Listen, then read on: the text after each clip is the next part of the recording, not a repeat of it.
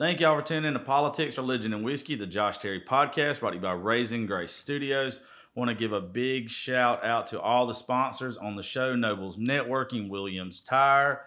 Uh, who else we got this month? Uh, Straight Haggard Thread Company, Gridiron Coffee, uh, Par Hopper Golf. Don't forget about them. And uh, also Proud 90 Golf. Thank you guys. Our management company who gets me paid, Red Circle. Thank you to uh, all the corporate sponsors on the show. Uh, today I'm in Nashville. Uh, I was supposed to record like five fucking shows the past week, and I've got drunk with my friends a lot and forgot. And today is the first one I'm actually getting around to, and uh, couldn't have two better folks. Um, I got Mr. Brian Martin. Brian, tell him hello real fast and What's drop your uh, on? social media links.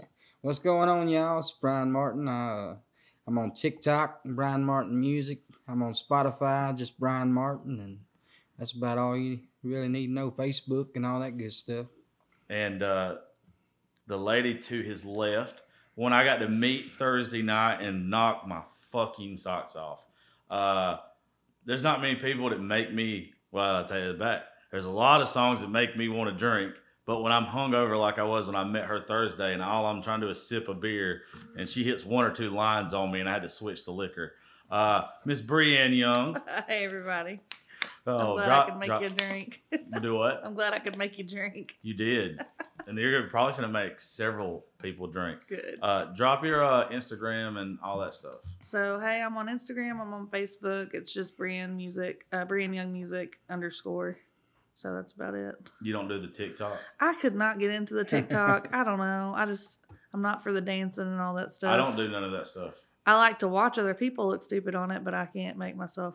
I don't do the Get dancing. into it. I just, I just play my play my music on there. That's all I do. The music is just so hit or miss on it.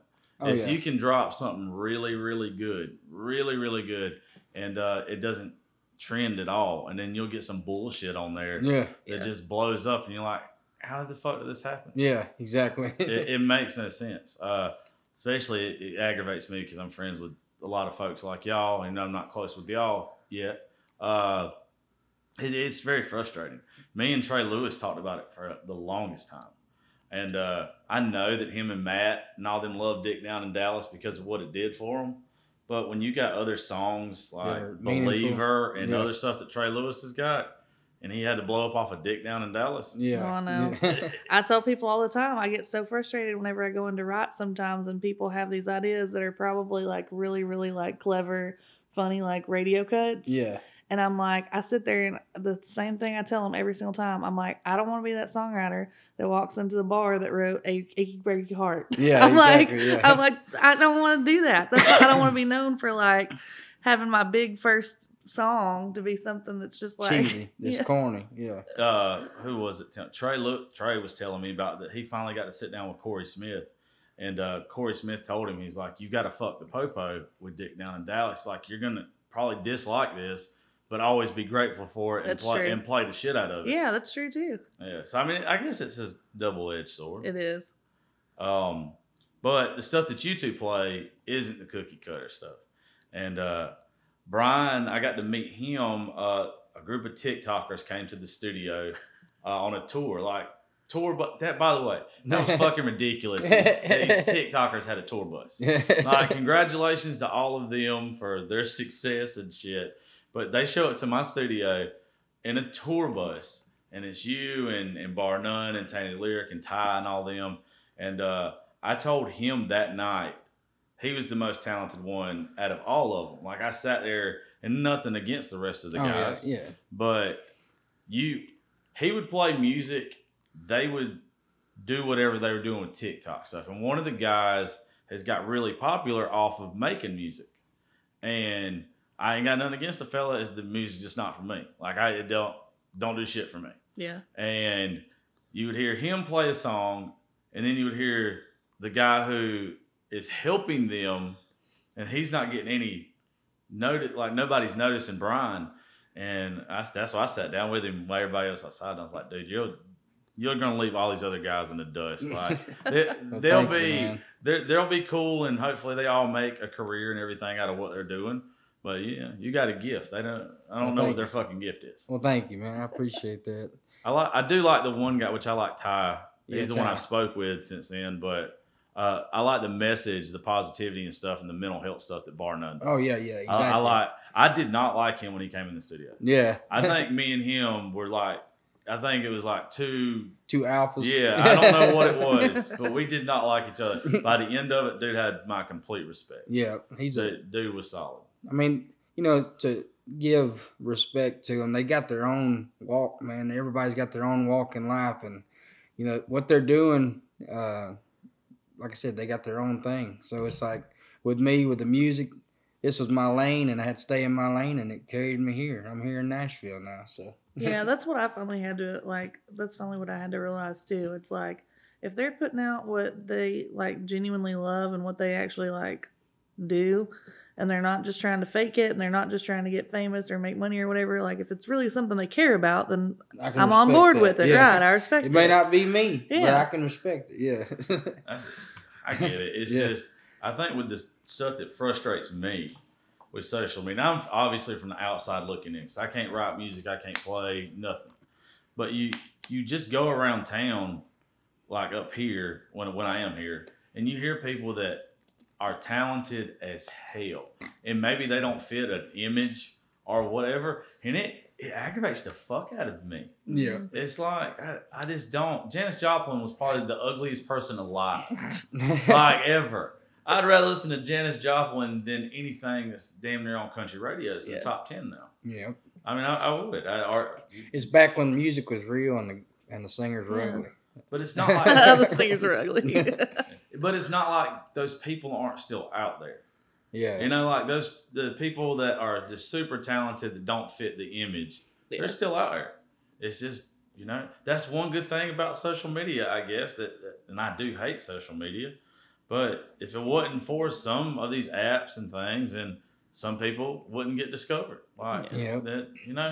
I gotta I gotta give it up, man. I've been doing this 13 years and never would have ever found myself on TikTok for any other reason than my, my son came up to me and he's 10 years old and he's like, I got this app TikTok. And I was like, what is this? And he's like, there was a 60 second clip thing and I just got off work, still had on my oily coveralls. I got on there and I sang a song, uh, one of my old songs that won me Songwriter of the Year in, in Texas. And I sung it and it blew up on TikTok. And I was like, I mean, here I am, oily clothes, just singing a song, and it blew up. And then next thing I know, Beauty and the Struggle and all that come along. And if it hadn't been for that, I would have never slipped through the cracks and you know made it here. But like I said, it took a lot of years off of the journey for sure.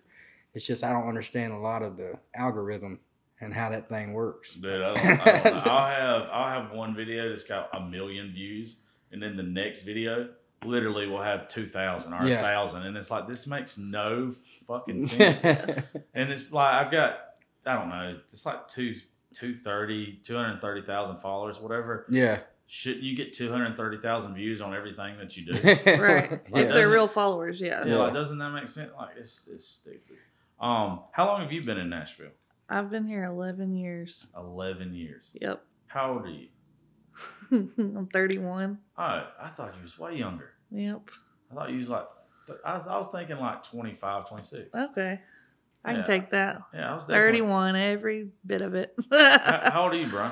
I'd hate to know your assessment on how old I am. I, I've aged horribly. I'm 34. I'm 33. Let's see. I was wrong.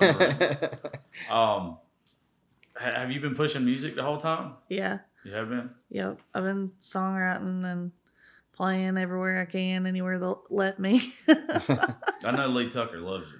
I love him too. He's a good one. He he knew because my original goal with this was for this week was I was going to do an all female writers round. Oh, cool. I wanted to do that, but I wanted it to be real ass female. Yeah. Like I wanted it to be real ass songs because I honestly believe the next big wave in country music is like outlaw woman.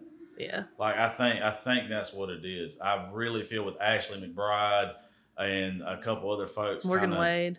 Who? Morgan Wade.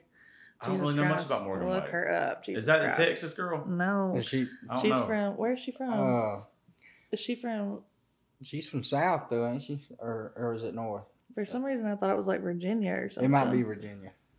But yes, you talking about the songwriter, right? Yeah. Yeah, yeah, yeah. She just opened for Lucero the other night at Ryman, and I got to see her live. And Jesus Christ, she's good. I'll have I'll and she writes almost all of her songs by herself, See, that's what I like. and she's young.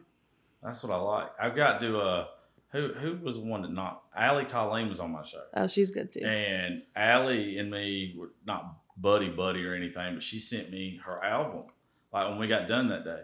And I got to listen to it and I was just like, shit. like I, I really I really do think that there's this cool ass movement amongst women yeah. right now up here to it's where I think they're tired of a lot of pretty dresses and you know having the what's that stupid ass Maddie and Tae song. Uh, I can't fucking remember what it is. Girl in a truck or something. yeah, like yeah, that. they're tired of being the girl in the truck, except they were the girl in the truck in the fucking song. Like, they, I mean, that that was the song, and uh, but it's just like, oh, Kasey Tis uh, Tyndall, is it Tyndall or Tisdall?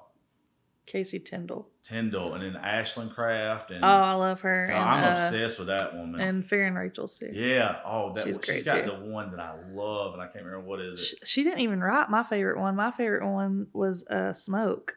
I hadn't heard smoke. And I think who wrote that? It was one of my favorite writers though, but it wasn't her. She didn't write that. This- it just I'll have to look it up again. it just seems like the women now that are up here. That takes a lot too, though, to cut a song and make it a single that you didn't write. Yeah. uh, I don't know. I just dig. I just dig it. And then when I heard you the other night, I was like, "This is one of them." Thank you. I did. I, I, the guy. I don't know if you heard the guys behind me laughing. What's the line in it that uh, I lost my fucking mind when you said it. It was so fucking good. It was something about reaching for, uh, which I think half your songs about reaching for drinks uh, are lines. I can't remember what the fuck it was. It's- you'll, you'll play it in a minute, and as soon as you do, you'll see me lose my mind. Uh, but it's so good, and I just love hearing it. I've got a daughter. My daughter is ten. you do? she just turned ten, and I'm all about teaching her to be like this badass Viking queen. Don't take shit off no man. Independent. You know, I want her to be strong, independent. I want her to be whatever whatever she wants to be in life. Yeah. And uh, I just I don't know. I just it makes me feel good when I see strong ass women. People she Yeah. can look up to. Yeah, exactly. Like that's what I don't want her as much as I like looking at Carrie Underwood Yeah. or some other folks like that. I, I don't want her to be that. Yeah. I want Gracie to be an Ashley McBryde. Yeah. You know, I want, that's what I want. I want her to be a fucking badass. Ashley McBryde is the only person. I went to a, a writers round at Live Oak. First time my show ever got listed in the top 100 in the world. Uh, was the first time Kristen Kelly or when Kristen Kelly say something say something worth saying album had came out the first half and she was like number 13 or whatever on iTunes. Yeah. So Lee Tucker taught me into coming up here, going out and us celebrating. And it was the night that uh, Dylan Carmichael and Ashley McBryde and everybody showed up and they played for the Say Something Worth Saying Writers Round. I got drunk close to Ashley McBryde. And then afterwards, like I got invited back to go hang out with them and everything. And I'm just in awe. And me and her done had like this 20 minute conversation. I still apologize to anybody that was around because I was so fucked up. And all I could do was just, I wasn't starstruck, but it's just her music. It just hits me. Like it, that song, "Girl Going Nowhere." yeah. I don't care who the fuck you are. It, that song will, that song touches you. I play that. I play that song uh, many times, man. It's like just one of those things where it's like everything you want to say to all the people who didn't believe in you, man. It's like not You- bad, not she's bad. al- She's Garth got, Brooks throws that song in his set Yeah. sometimes. Yeah. So I mean, she's also got that other one that's not as nice as that one, but uh, "Fat and Famous." oh hell yeah. Boy, I love that bitch. I still remember the first time I ever heard that song. I was like, I was working with this publishing company. We were, I wasn't like, I wasn't one of their writers or anything, but I was just kind of writing with some of their writers and stuff. And I was in their office one day, and they were playing uh, guitar. Uh, what was it? Guitars and jalopies. yeah, yeah, Yeah, that first one. And he was like, I think you'll like her. And I was listening to it, and I was like. I bet she ain't this good live. and so I went to go see her at Third and Lindsley because she had like she was releasing that little EP or whatever. And I went to see her at Third and Lindsley. wasn't nobody there. It was free. And I mean, her band, even her band, I, I left there that night thinking that bitch is about to blow up. Like I'm not gonna be able to just go check her out for free ever again. like that's gonna be the last time that ever Yeah. happens. See, like I said, that other song, Bible in a 44. that- Oh, yeah. Lord, that one's a good one too. Her and Eric Church covered it uh, a couple of times. Well, Yeah. I've got like the live version of it when they were on tour together. Jesus, I just don't understand it. Like Martha McBride and all that stuff, it's not bad. But if you go back and listen to the rest of her stuff, Yeah, oh, it's way better. I think like Voodoo Doll on that album. Yeah. there- there's another one that is just insane. Uh, I just, I don't know. She's my fave. Yeah. She, she's, she's just I can't I can't sit here and think about all the good ones because I'll name them all. But Is she the first person that you ever did that in front of? Like got starstruck in front of? yeah, uh, but it was just because her music had just touched me so much. Yeah. Like it was just. But I had to end up saying to the people that were inviting me back to where they were going, I was like, I cannot go. I am not fixing to embarrass myself in this business. because I know the where I'm at now. She was extremely nice, extremely nice, and even gave us our information or to go through BMI or whatever to book her and all this kind of stuff. Because that was like my goal for if it wasn't for COVID, that was going to be our biggest artist that we booked so far, and I was scared to death that I would get around her hanging out, and I'm an emotional drunk. Like I'll get in my feels. I'm not ever mad. I'm not ever mad. But I didn't want to be the guy if they started picking and playing and bullshitting, and I'm just over there with my fat ass just covering my tears, and I, I didn't want to be that guy. I was scared. I turned it down. I turned down going back home with them, and I kick myself in the ass every time I think about it because it could have been one of the coolest nights of my life. It was it was cool for what it was leading up because I did get to talk and hang out with them for a while, and they just such nice people. Um, but uh, but no, I tell you what, uh, to get me to shut the hell up about Ashley McBryde, um, why don't you start off by by playing us something Okay. and uh, you know, kind of just like a writer's round, let's give them a little backstory on it, and you know, you get go a little more in depth with it here than Yeah. you, you do on stage. You can take your time as much as you want to. That's true.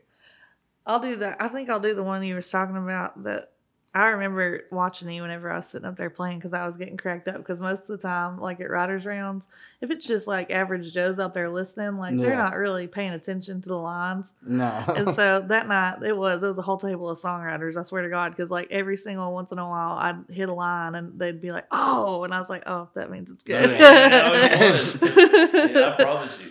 it's You knocked, you knocked me on my ass a couple times. but this one, I I actually, it was somebody. I'm one of those people. I'm a really emotional person too. I come across like tough and like a badass, and even some people say that I, like they're scared of me or intimidated or whatever. And I have no I have no idea why. But there was this one person I was dating one time, and I was trying to break up with her so bad. And it was just so, it was the hardest thing in the whole entire world because she'd like either cry or something would happen, I'd be like, "Oh no, it's all right. We can work it out. We can Yeah, work it out." And it, this happened like over and over and over again. And finally, I was just like, "This isn't fair," because like I'm worrying about this person just because they're getting sad when I'm trying to end it, and I'm sitting here and happy the whole damn time. yeah. And so I had written this whole text message to one of my best friends, Erin Vinecourt, and she's one of my favorite co-writers too. And uh, I sent her this whole text message, and uh, she goes, "Well, there's your verses. You want to just go ahead and come over now, and we can knock that verse out." That's awesome. and I was laughing. I was like, "Yeah." So I went over there, and then uh, whenever we finished the song, I went home and everything, and I played it for that girl, and she was like, "Is this about me?" And I was like, "No, baby, no." so I'm still sitting there stuck in it for like another year and a half. I fucking know all too well about that situation. but so this one's called "Was It Good for You?" Oh,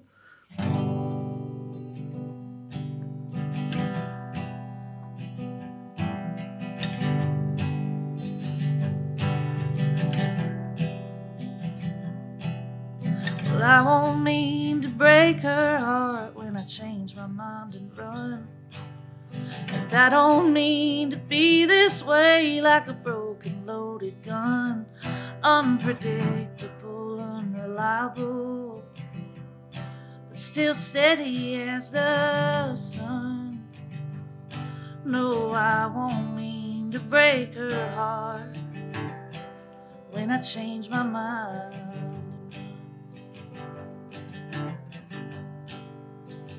Was it good for you?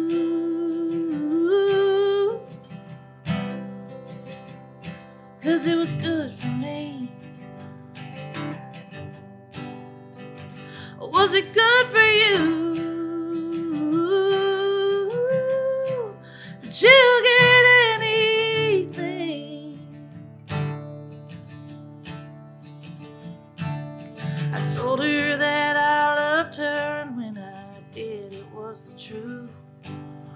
sometimes I say shit I mean just I be proof. And it's gonna make her cry, and I'm so tired of being me. This asshole that keeps making her think I'm the one she needs. But was it good for you?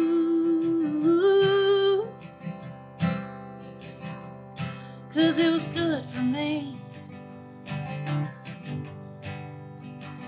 Was it good for you?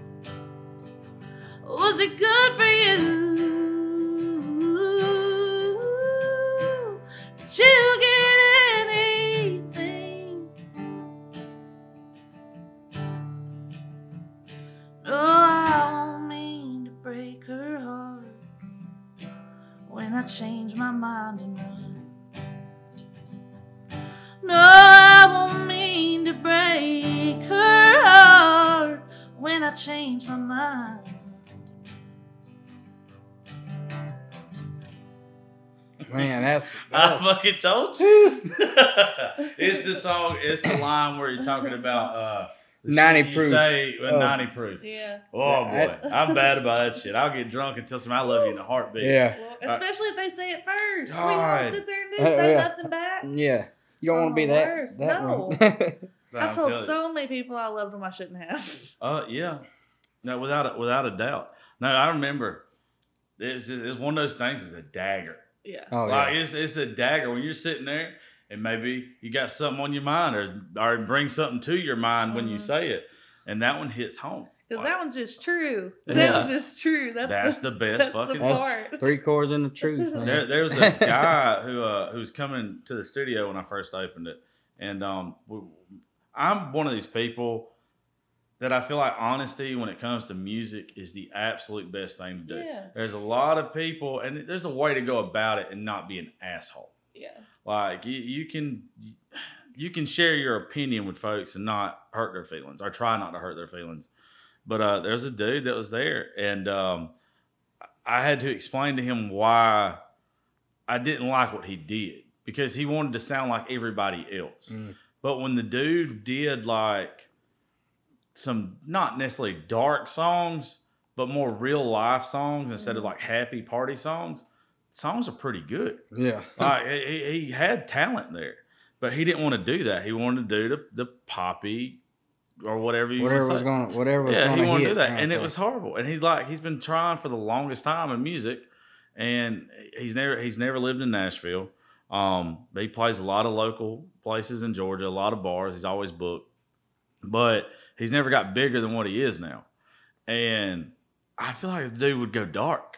Yeah. Like I feel like if he would be that, because when you there's certain people you look at and you don't want to hear them sing a happy song. no. Right. Now, no offense, I don't want to hear you sing a fucking happy song. I I don't. I want you to. I want to hear miserable shit come out of your mouth. I'm. I'm sorry if you have to live a miserable life Yeah. for me to enjoy your music, but I think that's the, Get your heart broken. Let's listen to some good shit. You know. I think that's the curse of songwriting is we find ourselves even on good days when we go to write a song, we're reminded of the shitty times, and that's our best songs. It's like what we've been through already, you know. Well, I think that Yeah. the shitty songs. I think it's more than.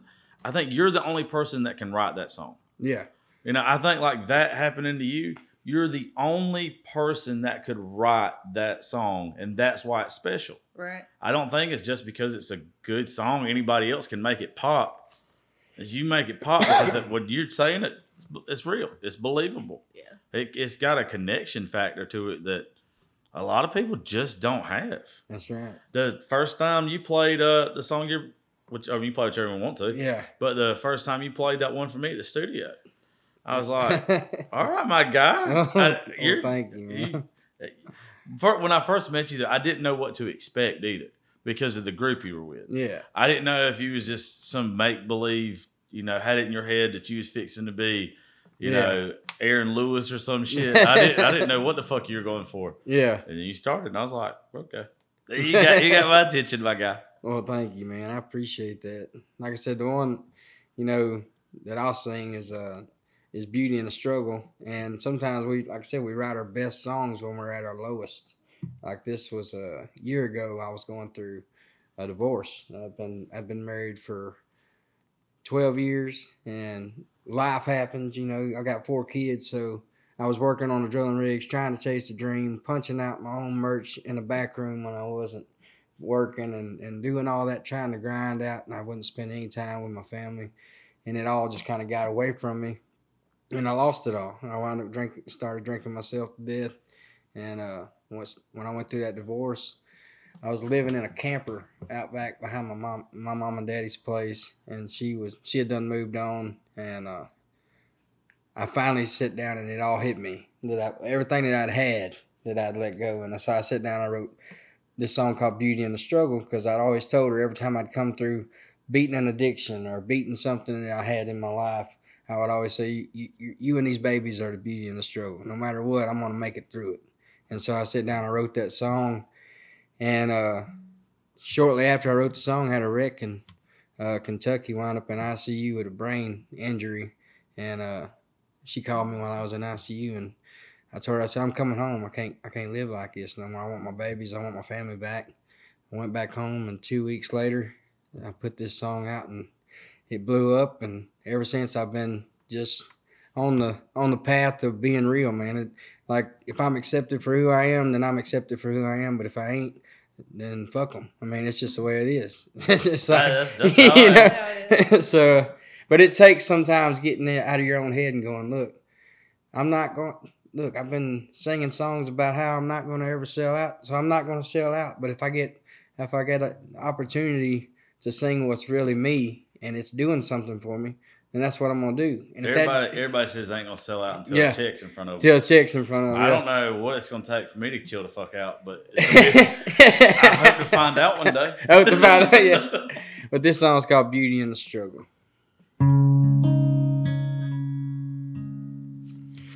She's as real as it gets, and there ain't no way around it. There's a road to spin through hell, and she's been down. She's been mistreated, she's been lied to. She's seen her share of trouble, but that girl, she's the beauty in the struggle. Cause she ain't all about herself. She ain't one to ask for help. She's a diamond that you find when you've been left behind. Sifting through that rubble, yeah, that girl. She's the the struggle.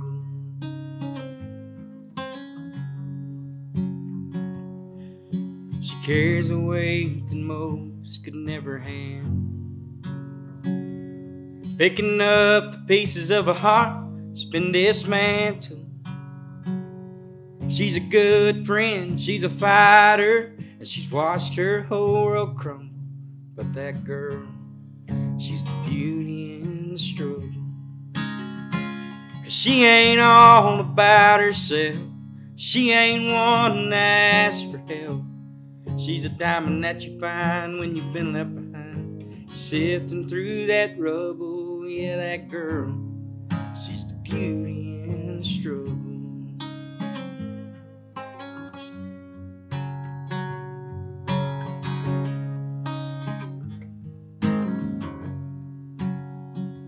She ain't all about herself. She ain't one to ask for help. She's a diamond that you find when you've been left behind. You're sifting through that rubble, yeah, that girl. She's the beauty in the struggle. She's the beauty in the struggle. Good, dude. Thank you, man. Jeez, Appre- that was really good. Appreciate it. That's not the one you played on the show, or that's I don't remember. I think it was more than a shine I played on the show, maybe. Yeah, Or lost. I can't remember which one it was. there was one you played that was upbeat. Yeah, And more than a shine. And then you played one that was slow. Yeah. I think you played the slow one after yeah, yeah, the yeah. show just for me. Yeah, yeah. yeah. That was a good one. Was that one, that was probably been lost, wasn't it? Uh, I don't know. I, there's so many of them, and I have to go back in my little memory I, I don't, I don't remember what, what it was, but dude, I just that's the shit I like. Both of y'all. yeah. Just more people need to hear that shit. Thank you, man. I appreciate that. There's this. That's one thing that would get me in trouble in radio all the time. Like, I would first of all, I would always knock the artist that I didn't like, Yeah. and that's like radio 101. You can't do that You that can't shit. do that. You're You- not supposed to do that. you can't do that. songwriter, Yeah, yeah, you can't. You can't. But that's why the the station that I was working for went from like twelve to number one in Georgia. Is people just don't like fake anymore, No. and you know, radio just doesn't understand that because of our phones, you don't have to listen to that shit anymore. Like you, you can turn it. And the second somebody turns a radio show off because of a song, they don't turn it back on. No. Like you don't, you don't ever soon as you don't wait for that song to be over to go back to it. No. Like and You when you, sit there and you go, "Oh, they play shit," and you don't put it Yeah, back on there. exactly. it was uh it was when Tyler Childers uh album came out last year. Yeah, it was at, yeah. And uh it was number 1 on iTunes on country. But country radio wouldn't touch it. Yeah. And so I'm a big like Tyler guy. And I love him too. I was like, fuck this shit. Like I'm not playing Kane Brown today. Yeah. Yeah. Like I'm playing the actual number one song that, and people would like the request line and the text line and all that stuff. That's what they wanted to hear. Yeah. They they wanted to hear Tyler Childers. Anytime you could have played, there was one edited version uh, that I stole off of YouTube. That was uh, uh shit, uh, the Those Feather are song. Feathers. Yeah. Yeah, I can't even remember the name of that damn song. Um, Feathered Indians. Feathered Indians, Yeah. yeah. And uh, I'd play it, and everybody'd fucking love it. And then you'd get no reaction off of just some bullshit. Like you, you wouldn't. Um, and that's what like I, people are wanting a reaction. Mhm. Uh, radio has just completely dropped the ball on realizing what people are actually listening to. hmm Yeah. They don't. They don't listen to it. I know they don't. I I do not see. Oh, you walk up and down the streets right now, and you'll see Tyler shirts, Sturgill shirts, Koe fucking Wetzel. Like you'll see those shirts. You, you don't see Luke Bryan shirts no more. No. And I like Luke Bryan. I think the fucking. I think See, Luke I Bryan's a had- great I know. I had a really, I had a really cool conversation with somebody the other day about somebody like Luke Bryan, and I was like, you know, I was like, I used to shit on those guys whenever I first moved to town I did too. because the stuff that they would put out, like for radio, but then I sit there and listen to a whole record, and you find those gems, like whenever he would put out, um, what was that song that he put out that was Erin Enderlin song? You don't know Jack. Oh God, That put- banger. What a great Oh freaking God, song. So it's like, you know that he knows good songs because dude's putting them on there Yeah. and he's not the one choosing to put the ones on radio that are going to make him have to shake his ass on the back of a truck. He's Yeah. not choosing that. There's people that do it. Yeah. Yeah. I, I just like I said, I just don't. I've never had that check in front of me. yeah. You know that's, and I know that's what it is. I, Yeah. that's I'm blown away by the fact that even you know uh, right now where Jason Aldean is coming out full blown conservative and everything, like him and his wife have went off the deep end with it, and you would think in the day and age we live in.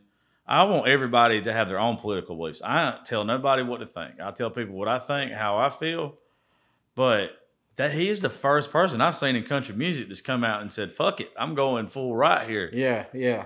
His Yeah. wife's pulling them strings. I think, I think so, yeah. that- Brittany's pulling them strings. I, think, Uh, I think he's definitely like I said. When you see that stuff, it's like you know. Don't don't get me wrong. Last night we was playing a show in uh, Ju- Jupiter, Florida, and it was uh, this guy in the front. The whole time I was trying to sing a song, it was this guy in the front uh, trying to start a, a fuck Biden, uh, you know, chant. He was trying to get this whole chant going on. It was like, and then so like he kept doing it, and I was in the middle of a song. I'm acoustic, you know, Yeah. opening, and I got done with the song, and I looked down at him. I said, "Man, we hear you." Yeah. And he that's all he wanted to do was have somebody acknowledge it. Acknowledge that. I was like, We hear you, man. Yeah. But hey, I'm trying to sing a fucking song. I- It's like- I don't- I don't like Biden just as much as the next guy, or if you have the same like. Yeah. beliefs. But you have to support the position of president. Like it doesn't matter who it is. no. Right. I was not the biggest Trump guy. That's, Yeah. not- that's exactly how my mom raised me. She was like, Yeah. you have to respect the office. You don't necessarily have to respect the Yeah. person. But I mean, they are the leader of our country right now. So if we're not backing them, then it makes us weaker as a country. It- that's exactly right. so it That- sucks. That's So- how I feel. But I get shit all the time because I'm a conservative, but I have a lot of liberal views. Like you want to hear some people bitch. The community that thinks that they're going to come to my show and get one thing, and it's just compl- like they start Yeah. listening to my political beliefs. Boy, it's like uh, I got in so much shit one day on, on radio. Like you can't. There's certain things in country radio you don't talk about, right? Yeah. yeah. And uh, we got on talk of like uh, gay marriage and all that stuff, right? I'm for it. I don't give a fuck. And somebody called in and was like, "What if your daughter grows up and she's a lesbian?" Like, fuck it. If she's happy, I don't care. Love is Why love. does it fucking man. matter? Yeah. That's what I was talking to Ashley McBryde about. That's why I was literally in her ear because I was telling her the story of me almost getting fired that day.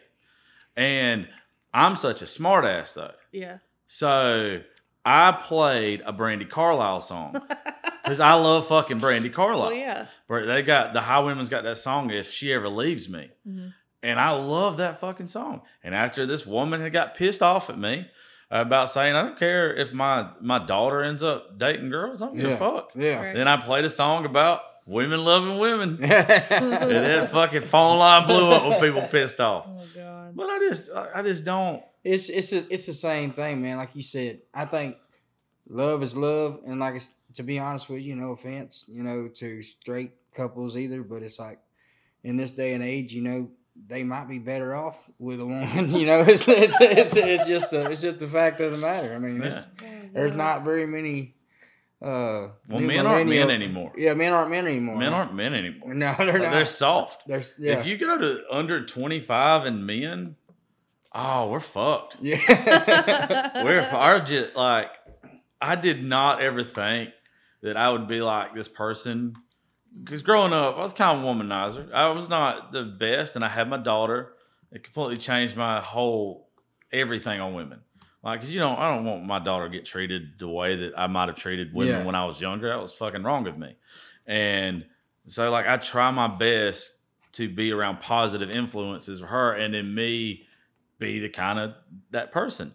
And uh man, I just I'm so scared now that this younger generation is just gonna be so fucked. And I don't got nothing against feminists, but I think there's a line that you just don't cross. yeah. And I think that the guys are just gonna be like, you know, fuck it, they can have whatever they want. We're soft. We're soft. It's better than arguing with them, you know. Yeah. You know, I don't, I don't know. Um, I'm not one of those people. Like I have my opinions and stuff, but like I don't. I just don't understand like the whole parades and the rallies and like the. I, that's what I don't get. I don't Yeah. understand that because I'm like I have my opinions. You know what they are. Like I stand to them.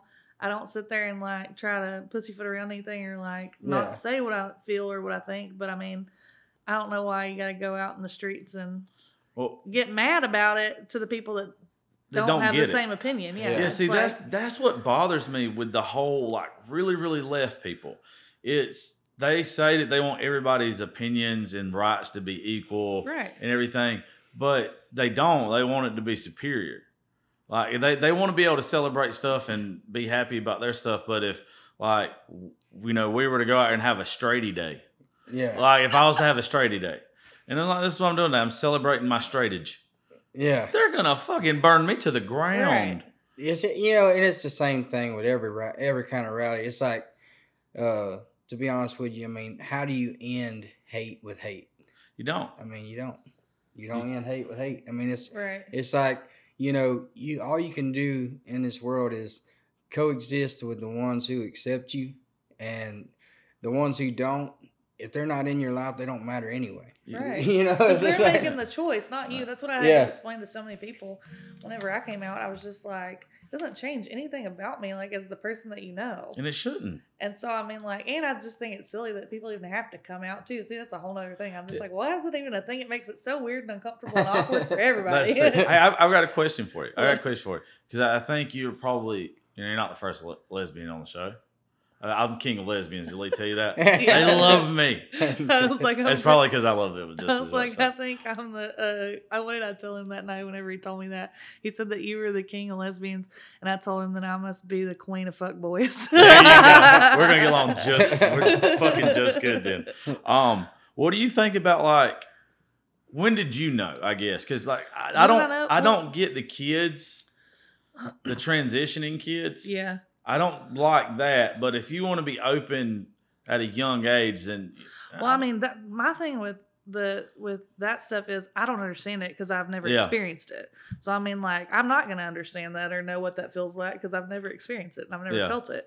But I mean, looking back, like I was born in a very, very, very, very, very like rural area in East Texas. Yeah. So I didn't even know that being gay was a thing for the longest time. Yeah, I mean, I knew I wanted to be a cheerleader and I wanted to be around all the pretty girls all the time, but I didn't know why. I didn't. Yeah. I just thought it's because they were my friends or whatever. And then as I got older, I I just had that struggle all the time. Like Yeah. I would have like a boyfriend because all my friends had boyfriends, but like I wouldn't kiss them. I wouldn't do anything with any of them. Yeah. It was awful. It was the worst thing ever. And uh one time I think we were playing truth or dare or something one time and I got dared to kiss a girl and then I was just like, Oh, yep, that's different and that's better than Yep. having to do that. I don't blame you. I don't blame you one bit. But like even looking back, my mom was laughing because I was talking about there was this teacher when I was in like uh, fifth grade, and she was a substitute teacher that had came in while my teacher was on maternity leave. And dude, I had the biggest crush on her in the whole entire world. She was this beautiful little blonde, blue eyed fifth grade teacher or whatever, and I had the biggest crush on her, and I thought she was going to come back and be our teacher the next year. Well, she didn't accept the job, and she went to another school. So I would plumb embarrass my mom anytime she saw us anywhere out. I wouldn't speak to her. I'd just be like, nope. Like it was like I, she broke my little fifth grade heart. Aw. Like- Adorable. Man, that's awesome. Let's go. I just I always ask try to ask people that that's different than me. yeah, because I try my best to on the platform that I've been given for everybody to understand both sides yeah, of, of situations. There's a lot of people that I I think are just not informed and they end up making themselves come off as ignorant. Yeah. Oh, oh, one hundred percent. There's a lot of things that I just don't know, and I learned from some friends a long time ago. Yeah. That the best thing to do is if you don't know something, ask exactly. and find an understanding. Yeah. My hometown, I didn't. My whole entire school, we had 300 kids, and I didn't grow up around any black kids at Yeah. all, none, until I got to college. So then, like being around another race was completely just like New. Yeah. it was like being on Mars. I didn't Yeah. know any because we are we are so different, and if you don't sit there and like ask questions sometimes about things about how it makes them feel about just random shit. Like one one girl I uh, roommated with, I didn't know I couldn't use her hairbrush. I didn't know that that was a fucking thing. yeah. I had no fucking clue. I didn't know that, and like so. Uh, but like you said, it was an ignorance thing. Yeah. I wasn't trying to disrespect her or be Yeah, you rude. Like I just know. didn't have any clue. it's it's just lost sometimes. That that is a, a I don't stand for and I don't just like throw away the Confederate flag. I don't fly it. I don't have nothing to do with it Yeah. or whatever. The reason I don't is because I got to see I have some very close friends that are, are African Americans. And they're just as fucking country as I am, some of them. Some Yeah. of them's a little more gangster, but I'm, I got a little hood in me too. I'm invited to the barbecue.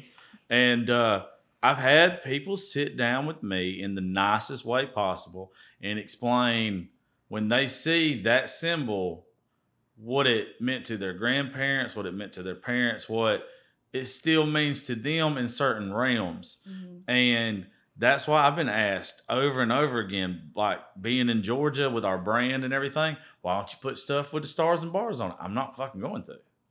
I'm not out to, I don't believe in it because it don't mean heritage to me. It don't mean hate to me. It means nothing fucking to me. Uh, same thing goes though. I mean, with the the pride flag, I don't care. Like Yeah. if you want to fly it, fly it. It- Yeah. I, when I look at it, it's just a flag. It Yeah. it doesn't. It means nothing to me. Yeah. And I think that's where a lot of people they they they overstep their bounds on what respect is. Like you flying something or or whoever's flying whatever flag, you're not blatantly disrespecting me. You're just showing off your beliefs. Right. yeah.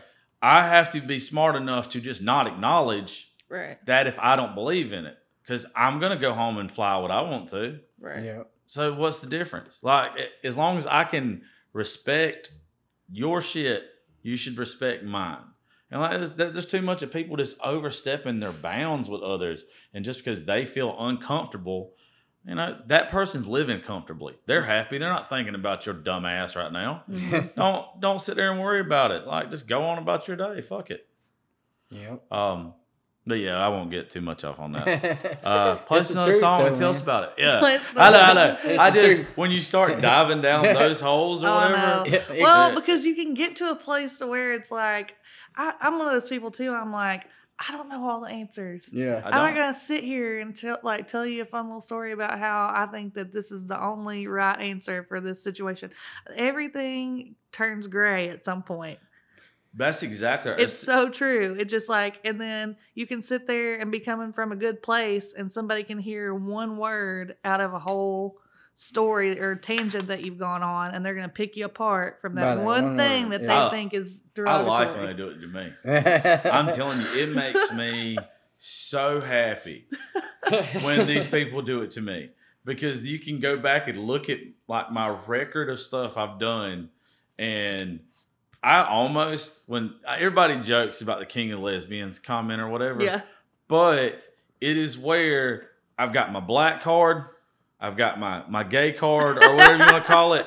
I've got passes on these conversations Oh god. because if you take me out of context on one thing, go back and listen to something else where I've completely stood up for you. yeah. Like yeah, I almost feel like the way you kill like a bunch of the the bigotry and hate and everything is you either have to completely ignore it have just enough understanding about it where you can talk to people about it Yeah. and it not affect not it not affect you. Well, and the thing, yeah, that's my thing too, because sometimes I get rubbed the wrong way if somebody is dismissive about the conversation. Yeah. Yeah. Because then I'm like, then I, then I'm like, well, why are you dismissing the conversation? Like, do you feel a certain way that you don't want me to know, or do you, are you like, That not knowing shit. right? They rub you the wrong way real yeah, quick. Yeah, real quick. Because then I'm like, I don't want to be sitting here. I don't want to be sitting here in a bar with you and somebody else sit there and think that they know what they know how you feel about it, and then I'm sitting there yeah. He's Just blind to it. blind Like, to it because you. second you get up there making a bad joke. Mhm. I'm not about it. Like I'm not. If I, I'm not putting anybody in those situations. You're gonna know where the fuck I stand. Me too, all the Yeah, time. I'm gonna make it. I'm gonna make it very clear, very quick who I am. Right. And if we can be friends, we be friends. But if you're if we're gonna sit there and have a conversation about it, and you can like can make me think, and it's not just trying to change my mind. If you're like really sitting there trying to have Yeah. a conversation, and I'm and I feel like I was wrong, then I'll be the first one to tell you I was wrong too. that's why me and Lee said me and you be friends. I'm the same way. you, you know, it's like I never would have thought because you know nobody had to have a, a native card before, but now it's it's it's becoming a thing where if you need a native card, man, I'll give you a native card too because it's like this is. I'm just sure I'll piss off the Indians eventually. there's there's not there was a there was a guy on my show a couple weeks ago and we did a drunk episode it was right after all the stuff in Afghanistan Mhm. and I know that you're talking about Native Americans Yeah, yeah, yeah. and we got shit faced and the guy uh he brought his his father-in-law along. His father-in-law is an army ranger. Um he he served up here but now he's somewhere else. He's teaching jump schools now. And um he got on a tangent about it and he, he said the words camel jockey. And Oh, i yeah. was like Oh, holy God. fuck here we go. And little did i know we found out like the next day that my show was like number one in Kraz Kazakhstan or some shit over there, and it blew my mind. But then I was scared shitless because I was like, "Oh, this dude said camel jockey. They're finna fucking terrorize the shit out of me. Yeah. Like I'm finna get blown up. like, that's all I can find think out about. where your studio And it's is. not when you when you get messages and stuff from these people. I honestly think you can say stuff and joke around as long as people know you're coming from a good place. Yeah. Yeah. That's my whole thing too. Like all my all my real friends and like even people that are fans of my music, they know who I am because of my music. Like cuz I sit there and say what I want to say or like I'm honest on my shows. Like I mean like you know who I am and if you know my heart then I mean you know I'm not sitting there trying to hurt anybody or be Yeah. ugly to anybody. Yeah. Some people are just too sensitive. That's Sure. it. Let that roll into you next song. Tell us about this one. All right. I'm going to do one that I wrote with my friend Helene Cronin. She's a lady from Texas that flies in on weekends. I met her at the freak show over there at um It's one of the Writers Rounds, isn't it? yep, TJ Terry Joe Box Yeah. runs that. I met Helene probably like 5 or 6 years ago. Her and Ashley were over there playing at Blue Bar at Freak Show back then before they tore it down. And then I got to start playing Freak Show when they moved over to Winners and met that whole crew. And Helene was one of those ladies, she's a lot older. She's like my mom's age. And so sometimes whenever I, I just do better with that generation anyways because she's more of like she wants to write about real things and real life and everything else because I can't go in and be like, all right, today we're going to write a song about a truck or Copenhagen. Yeah. like, I'm like, we're I, I, we sit down and start talking about what's going on in our lives, and then we come up with a song. So at this point, uh, I was wanting to put out new music and all this other kind of stuff, and uh, it was right in the beginning of 2020, right before we all got quarantined and everything else. And I was actually talking about uh, a relationship that had ended years before.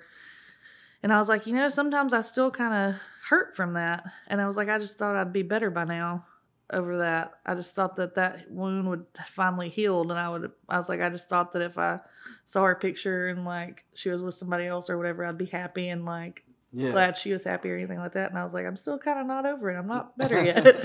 and she was like, all right, well, that's that. We're going to write that song today. So this is called Better by Now.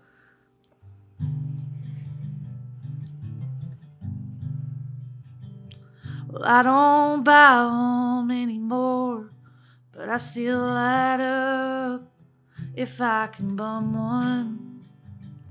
And there's no reason anymore to feel guilty if I go home with someone. And I ain't got no regrets, but I still try to avoid 8th Avenue. Ooh. Cause I don't need a setback like running into you. Well, they say that time's a healer, but I ain't feeling like there'll be a cure. Hell, nothing's gotten worse, but nothing feels as good as it did before.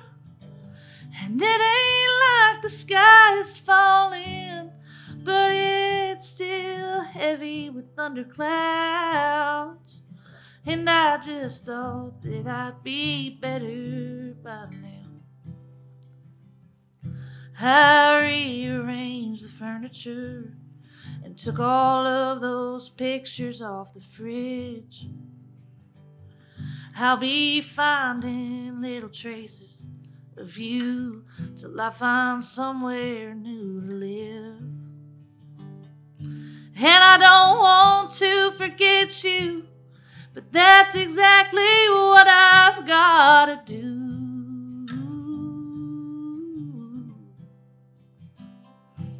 Cause you're not here, but you're taking up a lot of room. Well, they say that time's a healer, but I ain't feeling like there'll be a cure. Hell, nothing's gotten worse, but nothing feels as good as it did before. And it ain't like the sky is falling, but it's still heavy with thunderclouds. And I just thought that I'd be better by now. Yeah, I just thought that I'd be better by Oh,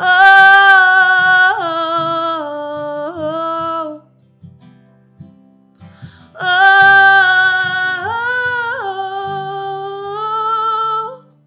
it ain't like the sky is falling, but it's still heavy with thunderclouds. And I just thought that I'd be better by now. Yeah, I just thought that I'd be better by now.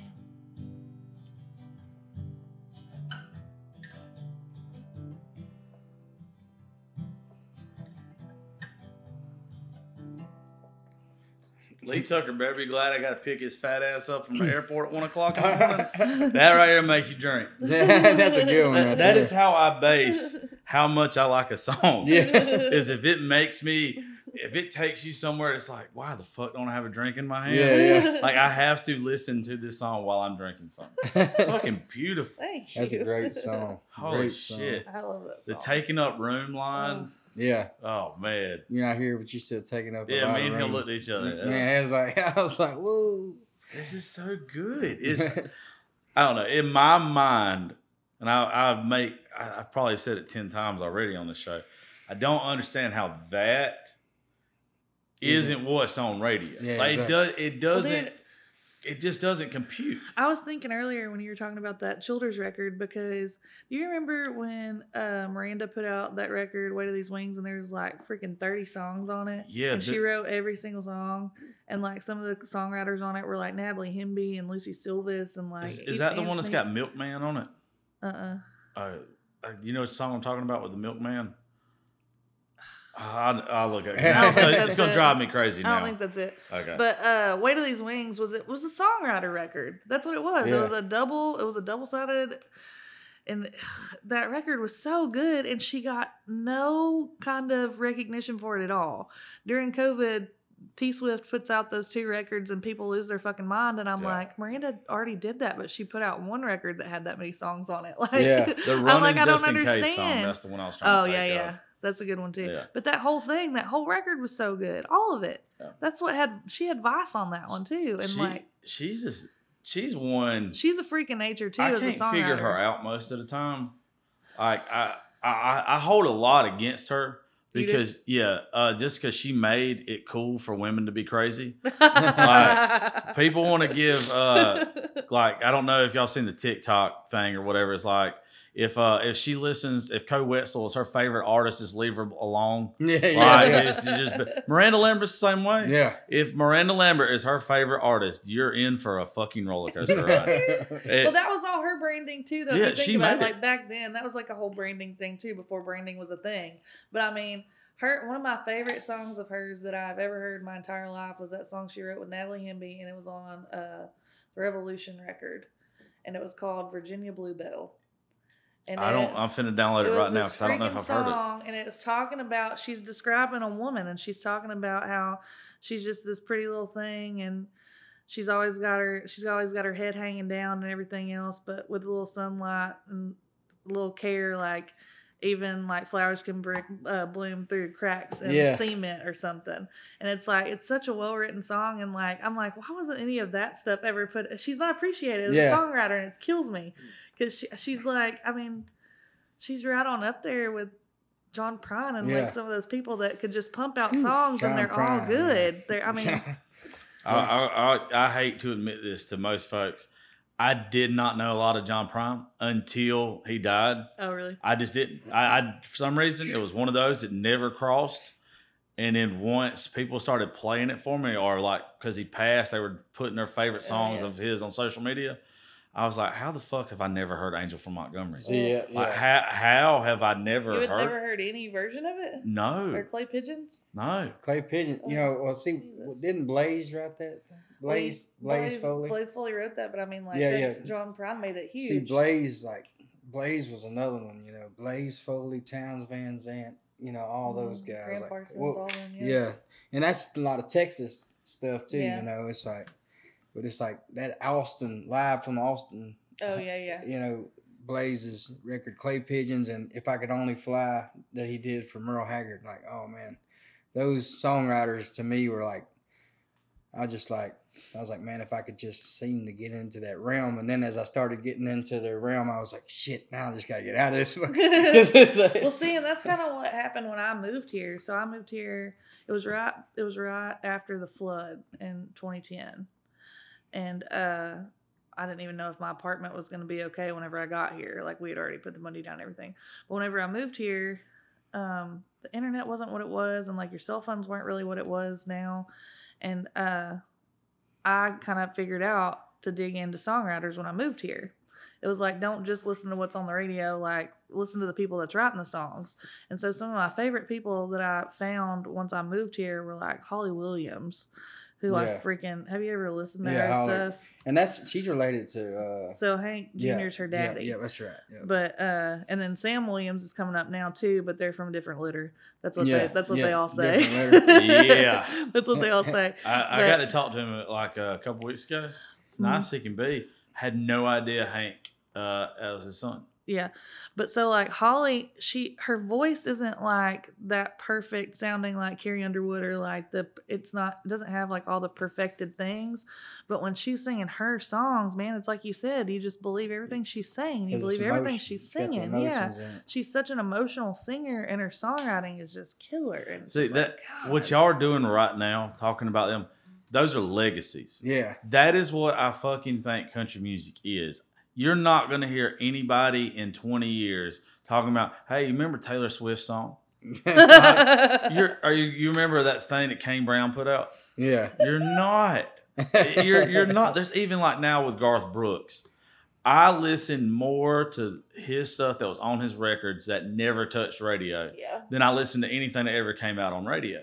And I just don't understand why more people don't dive into that shit. Yeah. It, it, does it ever blow y'all's mind, like when you're around people that aren't associated with music, whatever, and the stuff that they listen to compared to the stuff that you listen to? Yes. Or like just when they don't know somebody. Yeah. It it almost kind of makes me a little mad. Yeah. Yeah. Yeah. Sometimes. Sometimes, yeah, it, it, especially like if it's like a legend, you know, like somebody Yeah. like Kris Kristofferson or somebody. Like, Who's that?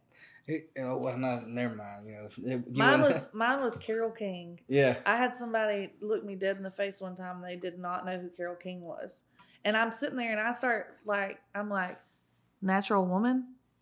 I'm like, um, you've got a friend. I'm like, um, and I keep going. I'm like, will you still love me tomorrow? I'm like, I keep going, like thinking finally like something's gonna spark or something. And they're like, no, and I was just like, Jesus Christ. I I've do that definitely s- lost some friends. I do that sometimes. I've definitely had to uh, because we have like parties at the studio all the time. and Everything. It's like my buddies who have nothing to do with music, podcasting, nothing. Just regular some guys I grew up with, and their and their buddies or their their wives and shit coming to hang out, and I will turn some shit on. And first off, my playlist it sounds like I'm fucking the saddest person alive. That's me too. And I'm not. That's It- me. It's just the best fucking music to me. People are like, play something up tempo, play something happy. We're trying to party. Yeah, here. And I'm yeah. like, I'm having a great Why? time. Like this is I'm fucking playing drinking music. That's what I tell everybody. It's like I'm not listening to sad music. I'm listening to drinking Drinking music. music. yeah. What the fuck you want? Last Yeah. night they wanted to go to oh, Dierks Bentley's bar or oh, whatever and go upstairs to where they're dancing or mm-hmm. whatever. I ain't got nothing against it. I like going to do that every once in a while. But I'm in Nashville. Like I'm already only on Broadway because Blaine Bunny, my buddy, is playing at AJ's. If it wasn't for that, I'm probably at Losers or, or somewhere off of Broadway. I don't want to, you know. You know where the best place to go on a Saturday night is to go listen to music at Dee's Country Cocktail Lounge when Josh Hedley is playing from 10 till 2. Uh, Jesus Josh Christ. Really? Yes. They took me to, uh, and I had never been there. I don't know how I ain't never been there before. Ten to two. Uh, that's a, that's a set. It's there. behind That's Nashville. show It's behind Nashville Palace. Um, Oh, yeah, scoreboards. yeah, well, it's the one behind scoreboards. Music City Park. Yeah, and there was this dude. He's the ugliest fucking person I've ever seen in my life. He looked like a crackhead on stage, and not, they were telling me, I was like, no, wait. Yeah. Dude opens his mouth and all he plays is old Merle, Merle. old Waylon. I don't know who that guy's daddy is. Is that the? Wait, was it Tom? yeah. Tom uh Does it What's start his with last Bu- his name? buddy or something? starts with a B. Tom, Yeah. he got like uh, a scraggly beard. Yeah. yeah, I glasses was- and a hat. The Yeah. hat looks like it's got ran over by a tractor Oh about my a God. dozen times. He opened his mouth, and "Heaven Was a Drink of, of Oh. Wine" by Merle is my probably my, one of my all time favorite Yeah. songs. Yeah. It's so good. And he just comes out of nowhere with "Heaven Was a Drink of Wine," and I'm just sitting there. And God bless the the other people that are standing around me, because they just kept talking to a brick wall, because I couldn't take my eyes off of it. Yeah. Yeah, he Yeah. plays at Layla sometimes too. His ex-wife plays bass, Really? and then Really. he, play, you know, Lillie Mae Rische and all them. I don't. That- They used to be Jypsi. Oh, okay, You remember them? I don't. Oh, Lillie Mae's with Third Man. She, uh, she's really great. She's fabulous fiddle player, singer, and everything else. But uh, Tom used to play down there with them too. He blew me Layla's. the fuck away. He's he- so good. I That's so just funny got that I done. knew who it was. I just got done hanging out with uh, Ira Dean and uh, Brian White and them and JP Pennington at, at Nashville Palace. And everybody's like, well, it's closing down. Uh, Bullard, Tom Bullard. That's what Yeah, it is. Tom it. Bullard. he, Came to he's me. like, it's closing down, but they've got scoreboards open. And let's go hang out. I was like, all right. So I went over there, and like I said, that guy was up there playing all Mer- Merle Haggard stuff. I was like, wow, this is awesome. and then, so this, uh, they, I went up there and, and gave him a request, and he's like, I don't know that one. I think it was Dinosaur by, by Hank Jr. And he's like, I don't know that one. He's like, he's like, but you're a singer, right? I was like, yeah. I was like, but I said, I said, uh, I'm not, I, I'm not singing tonight. And he's like, no, come up here. So he called me up here. I sang it. I was like, thank you, man. This is first time I've ever sang in Nashville, sitting up here. You know, besides Writers Round, you know, it's like, He uh, John Michael Montgomery was there, but there was only like ten people that was in the building. Oh god. And John Michael Montgomery, God bless his soul, was shit can. like it was. There's literally ten people watching this guy. Like this is like, John Michael is fucked up, and everybody keeps asking him to get up there and play. And even Tom's like, "You're fucking John Michael Montgomery. Get up here and play a song." Yeah. Get up here and do one. And he, you could tell he didn't want to. he did. He did. Oh shit. Holy fuck.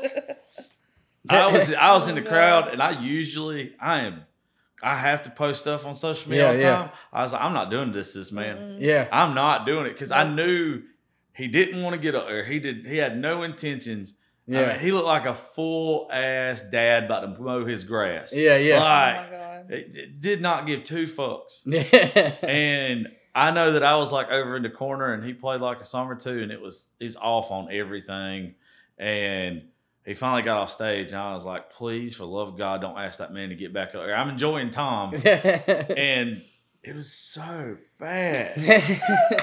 It was it, was like what is this uh, grungy county auction or whatever it Oh, did he do He- that? He, he couldn't keep up. Oh god. Yeah, boy, it was it was funny. And then the drummer, Tom's drummer got sick, so there was no drummer. And then so like he was like, "Come on, tour manager, you can do it." Like he told his whoever it was, like his manager or some Yeah. guy that was with him, yeah. Play You can- drums. "You can kind of do it. Let's do it." I've heard you play around before.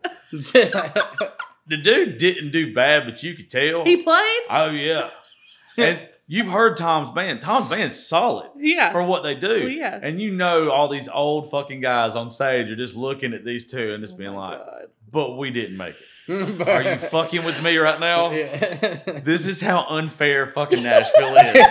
You got fucking crack-headed Hank Williams Jr. up there, senior, just going ham, and Tom. And it sounds. That's probably on besides Faren Writers Round. That's the best thing I've ever heard on stage Yeah. in he's Nashville. awesome. So whenever I first moved here, that bar they had a family band called the Skulls, and their Yeah. mama played with them too. And that was like one of the hot places to go back then, even too.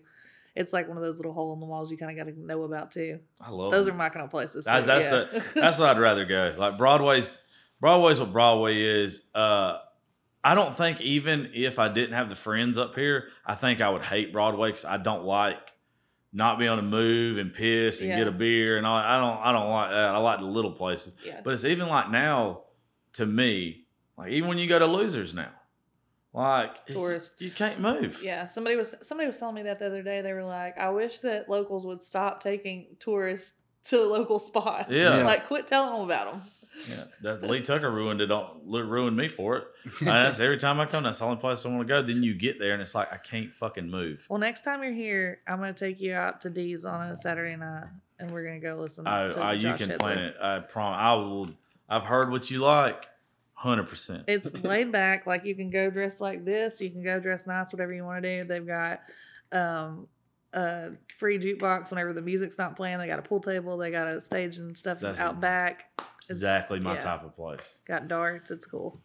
All right, Brian, what you got for us next, big fella? Well, you talked about drinking songs, man. Uh, There we go. That's the segues. Do it. There we go. Segues. yeah, this is uh, this is one I wrote called uh, "Whiskey and the Devil," and uh, like I said, man, I I spent a lot of time on the road, and uh, to be honest with you, there's a lot of things I don't remember because like I I drank myself to sleep every night, so it was like you know it just got real bad, and I wrote this song, and uh, it's while I was on the road.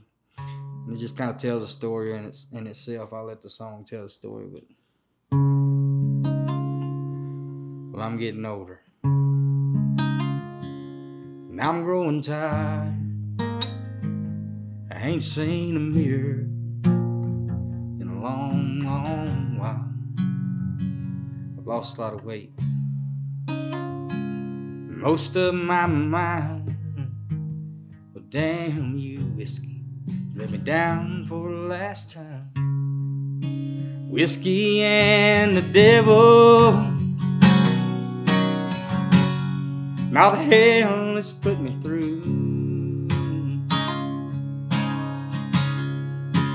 devil drove me to drinking.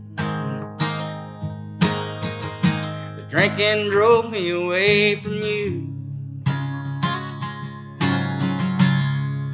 And I still have your memory. There's one thing I can't leave behind. Damn you, whiskey.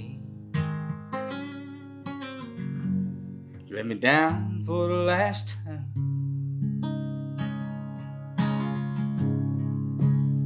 Out on this road, it's lonely and cold. I can't seem to find you, no matter where I go. And this old bottle is a thorn in my side. Well, damn you, down for the last time. Whiskey and the devil.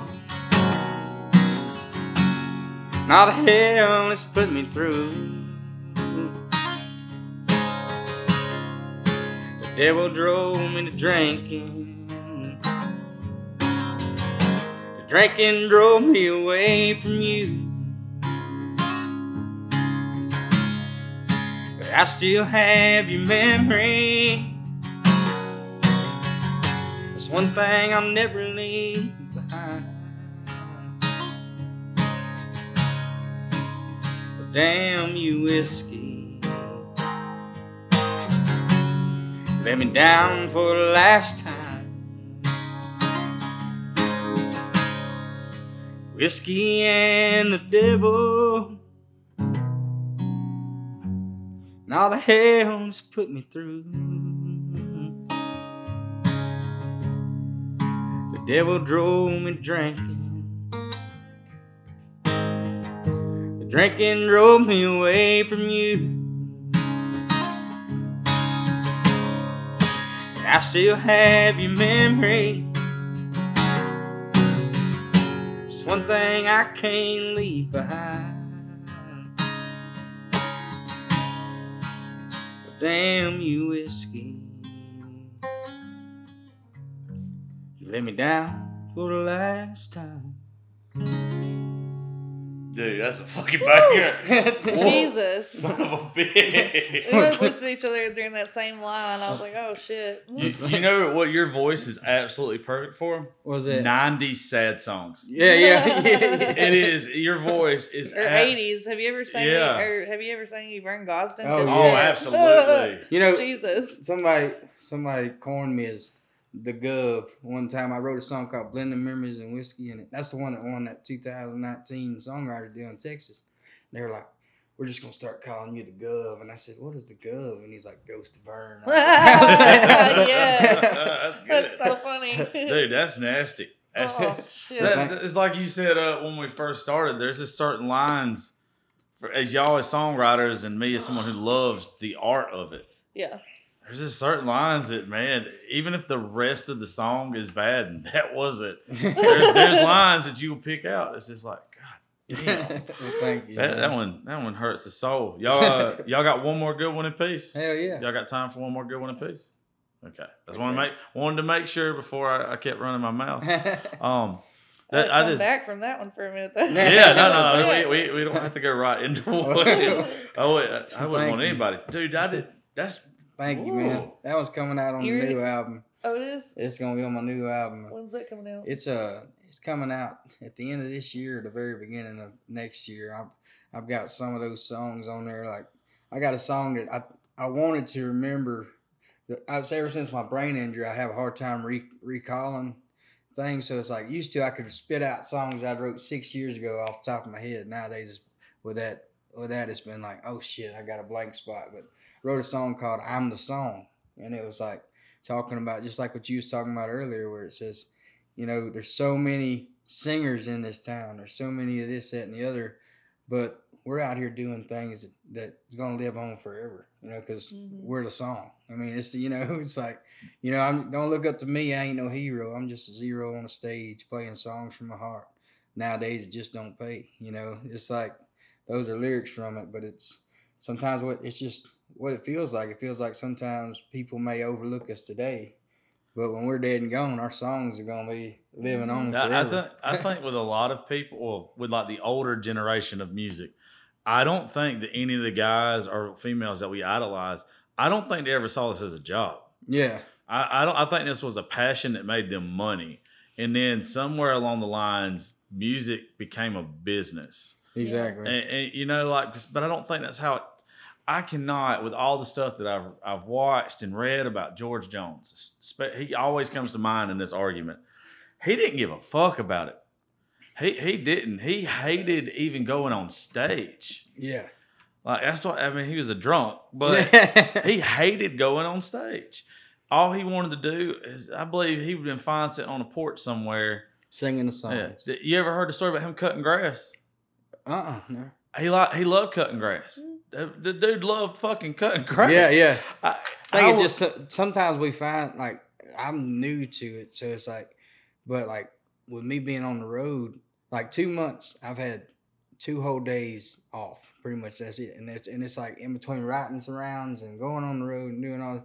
So like, just like what you're saying, I think sometimes we just like things that gives us a sense of normalcy. You know, it's like to not be anybody to anybody except for the people around you to go home and cut grass or to go home and sit on a porch and barbecue and just be like, you know, I just want to be fucking me today. You know, it's yeah, No, that's, like, I, I get it. I get it. I, I mean, I I don't get to do what y'all do. Like this is this is my art here, and coming up here this week, I wanted it to be about work, like from start to finish. And I got up here and I realized like I I don't want to fucking work. Yeah. Like I want to just hang out with my friends. I love my friends at home, but I don't know if y'all are like this with some of your older friends. They don't understand what I do still because they work a nine to five. I I just admire, and I don't. I'm not saying it's about either one of y'all, but it's just I admire the broke ass musician. yeah, I love the fucking broke ass musician because there's something that is so poetic about somebody that is chasing their dreams, even when shit is bad. yep, I would rather be that broke ass musician than knowing I had to. And I'm not knocking any of y'all that are listening to this that work 40 hours a week, but I, I challenge all y'all to chase your damn dreams too, because you only got one life. yep, I feel bad for some of the people that are just miserable every day. yeah. Like it's, life wasn't meant for you to work your life away. No, Like you shouldn't work so hard that you forget to live. yeah, exactly. And it's cool to see people like us to do that. And when I come up here, I'm surrounded by people who understand that. Yeah. that that want to be on that stage and they they want to sing that song because it hits a different spot in your soul or whatever you, you say it is Yeah. Then any the only thing I can ever compare to it is a religious experience when when you're having that moment and y'all have had to have it on stage just Mhm. when Oh, yeah. everything's right It falls into place. And just, just it's just that ah this is what I do it for. Yeah. you can't get that nowhere else No. And that you know, it's like me. I have such a social anxiety. You know, so like every time I go before I go on stage, it's like I just have to tell myself that look, you know, it don't matter if there's uh, one out there or a thousand out there, and it don't matter if today I go out there and I swing and it's all strikes. You know, nobody Mhm. gets what I'm trying to say. There's always tomorrow, and somebody might understand, or somebody might be in a dark place where I was at when I wrote this song, and it might reach somebody. So it's like I always have to just keep going off of that. If I reach one more person, or if I if I touch one person with this song, that's what I came to do it for. You That- know? That's why a bunch of this show, I joke around and cut up and play a lot. But I always share my battles mental health, my suicide attempt back in 2010. We just had a girl on the show Monday. Any domestic violence story, anybody that reaches out to me that has a a domestic violence story that can help another woman or or man get out of that situation, I always I always share them because it's more it's more than about just doing the popular thing. I could fucking have the guys that you know and some more folks off TikTok every day of the week. Yeah, I could, I could have what, and it'd be really good for business. But what's the fucking message behind it? yeah, You know, it's I don't I don't like that. I like I don't know. I like the poets. I like the real shit. I like because what you just said. First time I ever shared my suicide attempt and my bouts with it, I had so many people so scared to do it, so scared to put it on social media because I was thought everybody gonna think I'm fucking crazy, all Yeah. this shit. Nothing but love and other people reaching out to me saying that they had been through the same shit. yep, And when you hear that shit, it's like, okay, my pain did have a purpose. There is a reason why I went through that shit. right. I almost think, I almost think that for folks like us, if we don't share those bad moments, yeah. I think we're doing an injustice yeah. to what happened to us. Right. We're We're, strong. people- yeah, yeah, we're, we're strong people- enough that where we came out the other side with a different point of view. yeah, Right. A lot of people don't, and they need your point of view on that song right there that you just sang to help motivate them to go on. yeah, Right. exactly. Yeah. Well, and just like you were asking me earlier, questions about like whenever I knew I was gay or whenever I came out or anything like that, I used to think too that it wasn't important to talk about it because I'm like, just focus on the music or whatever. But the more you don't talk about stuff like that that makes certain people uncomfortable, the more you're like letting those people think that it is wrong. Yeah, exactly. And like you're sitting there not acknowledging it either and not being your authentic self and not talking about who you are because you're afraid of hurting somebody else's feelings. You should. when there's nothing wrong with it. Yeah, And the more you don't talk about it, it seems like there's something wrong with it. You should not have to live uncomfortably for other Yeah. people to live comfortably. right. exactly. As- It doesn't make sense. One hundred percent. That's first- how I Fuck those people. my first song came from a sui- my first suicide attempt, and it was like, and that I wrote, like I said, I've written over three thousand songs in the last thirteen years, but that Ugh. was,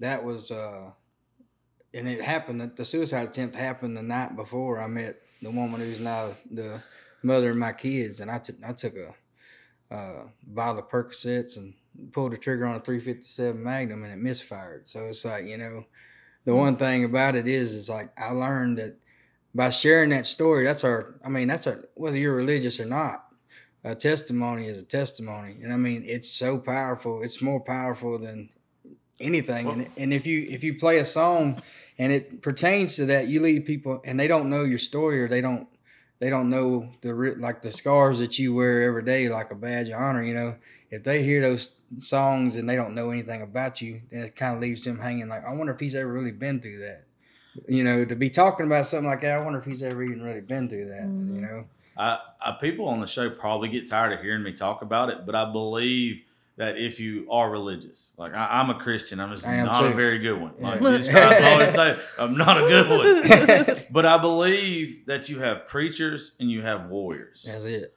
preachers are meant to get up there and they're supposed to talk to everybody and make them believe in God or whatever through their words and supposed to be they're supposed to almost seem perfect. Warriors are we're supposed to have chinks in our armor, but we're supposed to lead not necessarily by example, but by what we've done. Because I Exactly. think like your testimony or anybody's testimony that's been down that road, I honestly think it's more powerful than any straight edge preacher could ever Mhm. do. Exactly. Yep. Uh, you, there's different ways to lead somebody to, to God, and I just I think Yeah. that we're supposed to battle and we're supposed to go through the hard shit. I don't it. think anything was put on our plate that we couldn't handle, No. and I think sometimes we were supposed to go down. I, I, I really, really believe that God allows us to go through hell so we know what heaven's worth. That's it. I mean, I think God Look at the makes us all disciples, different. I mean, yeah. Yeah, Yeah. He has to. He makes us all different for that purpose. That's what I was. I told my mama one time. I was drunk as shit. I came home and I was like, "Well, I just had a first. and she was like, "What?" And I was like, "I just witnessed to an atheist on a bar stool and bought him a shot, and we Yeah. talked about Jesus for about an hour." yeah. And she looked at me and she was like, "He talked to you about Jesus?" And I was like, "I honestly think I started making him kind of think because I wasn't judging him. We were just having a conversation." Yeah.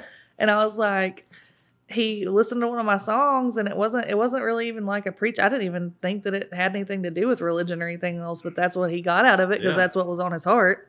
That's the way and it then works. that's the way we led to talking about it. Yeah, but that that's what that's what's cool about folks like y'all or anybody that has a platform that uses it to talk about those uncomfortable things. Is that there's someone needs to hear it. There's there's one person, and we probably will never ever ever fucking know who that one person, person is. is. Yeah. But there's a good chance that somebody heard a song from either one of y'all, Yeah. or is going to listen to this show and heard a song, and it's just like, That song. fuck, that's Yeah. I- Yeah. somebody somebody else has been through the same shit I've been through. If they Yeah. can make it, I can make it. You know, that's that's like I look back on my personal experience. Like, there's that's the reason why I chose music was because it seemed like every time I turned around, there was a song that was hitting me in such a way that it made me reevaluate the situations I was in or what I've been through. And I thought to myself, man, you know, I said, with my music, that's what I want to do. I don't care about how many records get sold. I don't care about none of that. I just care about getting that message on that platform and reaching that person just like it what reached me and having that same impact that somebody had on me. And to be honest with you, I mean, I, I wrote a song on a John Deere tractor out in the middle of the, the Texas heat bush hogging and it turned my dad turned my dad over to the Lord. So it was like, you know, and it was just one of those songs one of those things where if I could reach him, which he was he was the hardest person to ever reach, if I was able to reach him, I could reach anybody. So Yeah. Mm-hmm. that was a turning point in my life where I was like, okay. Dude, that's, This that's, that's, that's so cool. I, this, that's all. I, I just love. That's why I'm as passionate as I am about folks like y'all, and not the bullshit on the radio. yeah. Like, and it's not all the people are bad. There's a lot of shit that I like on there. I vouch for Sam Hunt's dumbass all the time. I wanted to. I did, his last album that he did, he's got a couple songs on there that if it was done without the track or whatever behind, it, 2016 is a fucking masterpiece Mhm. in my mind. Completely horrible arrangement. Mhm. But anybody else, if Aaron Lewis, or not Aaron Lewis, because Aaron Lewis would, I fucking love Aaron Lewis. Don't get me wrong, it probably couldn't be that sensitive to that song. But somebody who's got a little edge, but sensitivity, like uh, who would be like Cody Jinks, yeah, yeah, somebody like that plays that. Oh, melt my fucking heart. yeah. Like it- it's so good. Exactly. What you got for us? For we fucking All just we go way off deep end. We were talking about depression and and about suicide, which is super fun topics. we really tried to liven it up. Yeah. Near the end of the show. Jesus. Well, I wrote this song and uh I don't think I even I don't think I even realized what it was about until a few years later whenever I lost a friend to suicide. And I think that like whenever we were writing it, we kind of wanted to go there. Um cuz it's just talking about that lonely feeling that you feel sometimes that you don't want to tell anybody else about because it makes you feel weak. But if you don't talk about it, then you're sitting there alone in it. yeah. And so it's I kind of realized that whenever I lost my friend that I was like she like she was the person that none of us thought we ever had to check on. Like she was like the strongest, like coolest, like everybody loved her. Like she was the last person on my mind that would have ever done anything like that or like but you don't know what people are living with on the inside so. That's true. this song's called the lonely i know so.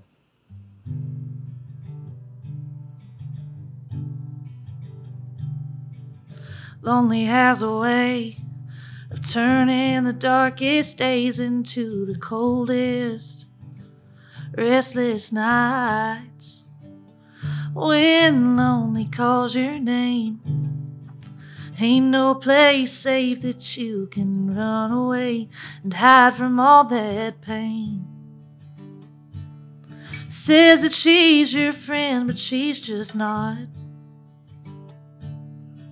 She's always there for you when you're lost. She'll make you take a drink Cause she don't like to drink alone. She'll make you reap every sin you've ever sown. She knows where your Bible lays and where you hide that 38. And she's got you thinking about both. Yeah, that's lonely, I know. When lonely comes around, you hear that old familiar sound of a melody that haunts your heart. No, lonely never sleeps. She walks around in all your dreams, poisoning every memory. She says that she's your friend, but she's just not. And she's always there for you when you're lost. She'll make you take a drink. She don't like to drink alone. She'll make you reap every sin you've ever sown. She knows where your Bible lays and where you hide that 38. And she's got you thinking about both. Yeah, that's lonely, I know. I know fear, and I know regret, and I know I've got a lot of lonely left. She'll make me take a drink, cause she don't like to drink alone. She'll make me reap every sin I've ever sown. She knows where my Bible lays and where I hide that 38. She's got me thinking about both. Yeah, that's lonely, I know. Yeah, that's lonely, I know. Mm, that's fucking tough. Whoa. I didn't even know. I, I mean, of course, I don't. Yeah. I don't know any of your music yet. I did not know that that you was gonna have that one in there after that conversation. You go- you goosebumped me there. Shit, yeah, you did. That fuck, God, Lord. that line, the Bible, know where the Bible lays in the third. And, and- man, that's Anyway, it, it, this is like for me watching you two doing this. Okay, I always believe that like shit plays out the way it's supposed Yeah. to. Right? Yeah, me too. So, Justin Dukes, Blaine Bunning, and uh, Ethan Phillips supposed to be here. Every one of them canceled. Well, Ethan didn't because I kind of forgot to invite him or remind him. But Blaine and Justin both got really fucked up watching the Georgia game Saturday or that Friday night. And Justin Dukes, I don't know if y'all know him. He's one of our real good friends. He's fucking, he's a baby. He's, there's no reason why this man should be friends with us. Like he's, he's a sweetheart.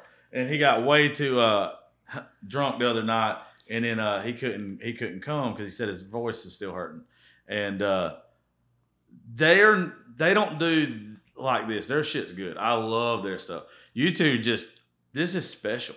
There's gonna be people that listen to this and they're gonna be like, fuck. Like I'm listening to it and I'm like, fuck. It's just uh with them canceling, this is what was supposed to happen. Like, this is Yeah, this it's is, This is a good fit. it's a yeah, good this fit, was yeah. extremely good Plus, fit. And we're both feel from the same yeah, area, That's what I was so- gonna say. I was like, you're probably my cousin or something. Yeah, I'll yeah. figure that out later. God. You probably went to you probably like I said you went to Gary's. You probably knew my my lady went to Timpson. Oh yeah. Or is that, uh, Bobby Joe Compty was her name, but What's she the last name? Compty. Multi. I'll have to check Yeah, it If y'all, if y'all ever do writers rounds together though, just make Oh, that- sure We're gonna have to set that up. ma- yeah. make sure no razor blades. no razor blades. There, there's not any hard drugs anywhere Yeah. close. Take all the 90 proof and throw that Yeah. shit away. It's people are gonna seltzers. be- People are gonna be on a bad God trip. damn. They're doing drugs. You they're tell them when they come in the door, all they can drink is fucking White Yeah. Claws. That is that is it. Speaking of hard drugs. Oh, Speaking of hard drugs, He yeah. puts the words in my mouth and Yeah, they yeah. just come out. So it's like, you know, uh, so I lost, I grew up around addiction. Uh, that's like all my, all my family were uh, addicted to one thing or another. And so like I lost my uncle about two years ago. He got stabbed to death. And, uh, it was, uh, it's one of those things where, you know, like I said, for his respect, I won't go into a lot of details, but it's like drugs can take you down a real dark path, and it took me down a dark path, and it took losing him to kind of reevaluate my own living, you know. So this song is called Addiction, and uh, kind of like the lonely song, you know. I think sometimes we overlook that lonely don't lonely don't care who you are. Uh, addiction don't care who you are. So this this song's called Addiction.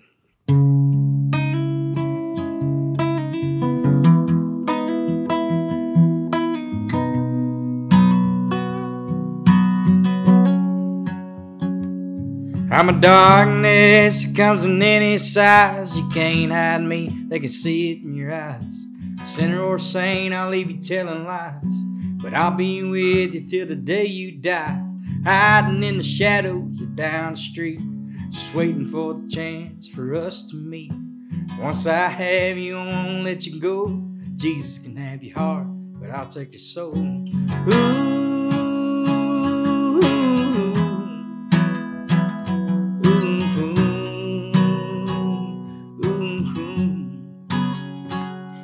You can try to put me down, but again you'll fail. This ain't my first rodeo, gonna put you through hell. As you lie in bed with the sweats and the shakes, I'll be waiting over here when your fever breaks. Make you steal from your mom, make you steal from your dad. I'll make you sell everything you have. Forget about your kids, forget about your wife. Cause I'm the only thing that you need in life. Ooh.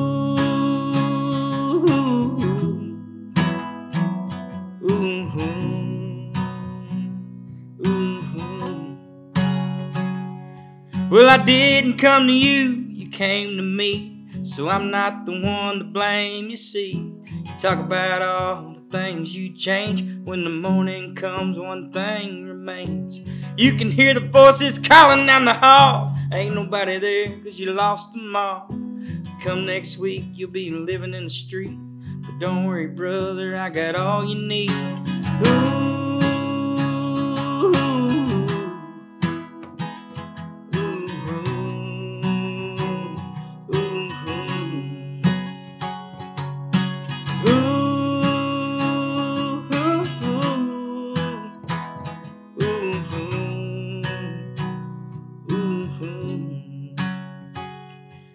I come in many forms whiskey and pills, cocaine, meth, whatever spins your wheels. I've been bought and I've been sold, but when I'm in your system, I take control. My name's Addiction, it's a powerful name. If you don't believe me, come and play my game. I've took the best and watched them go insane. Just kick back and watch them go up in flames.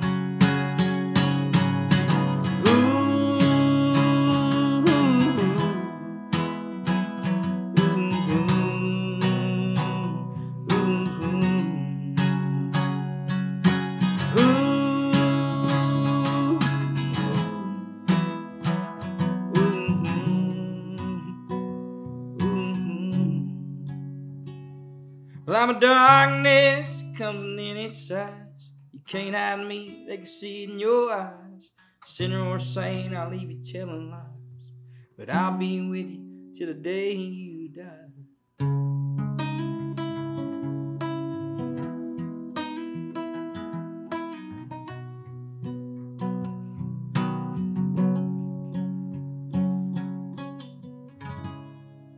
Fuck you, guy. Mm. Holy shit! thank you, man. Oh my god. Uh. I don't even want to talk anymore. I, those those last two songs did it. Thank you. That, that- dude, that's I'm just telling. Uh, cause Brian, I ain't got I ain't got to listen to a lot of your stuff. Like I got a little bit now that I've been around you a couple times, and uh, I'm I'm finna bother the shit out of you. You- you- Lee Tucker told me I was gonna love you, and he's fucking. You are what I am obsessed with when it comes to female country. Like Thank you're, you. you're what I'm obsessed with right now. Um, and dude, you're you're special. well, thank you, man. I did. I don't think I knew, uh, because like, the environment we met in, oh, yeah, it was just it, it got down. You got you got downplayed so much. well, thank There's you, more man. talent in your fucking pinky, and not knocking you guys. There's more talent in his pinky than there is in all your tick in all their TikToks. Well, thank you. You know, fuck their millions of fans. I they don't like that, and they, they have no taste. Um, but no, uh, just thank y'all. Do y'all have anything like big or anything coming up that y'all'd like to like any shows or anything y'all like to promote or you got any writers rounds coming up in the next couple days or whatever? I'll probably play Freak Show on Friday night, but I mean, it's not, it's not anything huge. Yeah, but there's gonna be people that want that It'll be at the local on Friday the night. local this Friday night or Mhm. next Friday night. This Friday, yeah. What's that? The date on that? The seventeenth, Uh, today's Sunday, so Friday, so fifteenth, right? fifteenth. yeah. Okay, yeah, my mouths were good. Maths were good. Um, but yeah, I'm looking at the wrong date right here. This for some- some reason this new computer says 10 11. Um, yeah, there are people who want to go see. I prom. There's this. I honestly, I I was m- me and several of the, guests I've had on the show that have blew up off of TikTok or they had a song that blew them up. Priscilla. Mhm. Uh, she hasn't been on the show yet, but I knew her before. Um, because of Lee, obviously. I'm not like best friends or shit with her. Trey Lewis the same way. There's been several other folks, right? Uh, I think that with folks that are as talented as y'all, it's just gonna take one fucking time. I think the same way with them. I think they're was talented enough that Yeah. it took one time. It took the right time, and uh, y'all both are sick. Well, thank And I, I think I just think the right person has to hear it. I think that's all it is. The right person has to hear it, and I think that your life changes. Thank I really man. do. Thank you so It's- much. Thank you for having us. Now. It's uh, it's it's like I said, man. You know, I've been taking it one day at a time. Like I never thought that I would make it this far. So it's like now I'm sitting here like, wow, this is. I'm in Nashville. I'm living here. I'm I'm making a living as a songwriter, whether it be a extravagant living or not. I It's like know. I, I made it. You know, I made it to uh to having my family up here with me now because that was the hardest thing was was having to do this and try to keep your family you know, away from you all times. And and then when you know to be up here and to try to get in and and meet these new songwriters that you've never met because you come from Texas up here, it's a different it's a different world. So it's Oh, like yeah. and everybody's got their own little circles and. You know, if you're not in that circle, it's you know, it's like it's not like they're coming out and just inviting you to be you in that just circle. got you really just got to meet Lee Tucker yeah, because everybody here loves him. It's the damnedest thing I've ever seen because we hate him.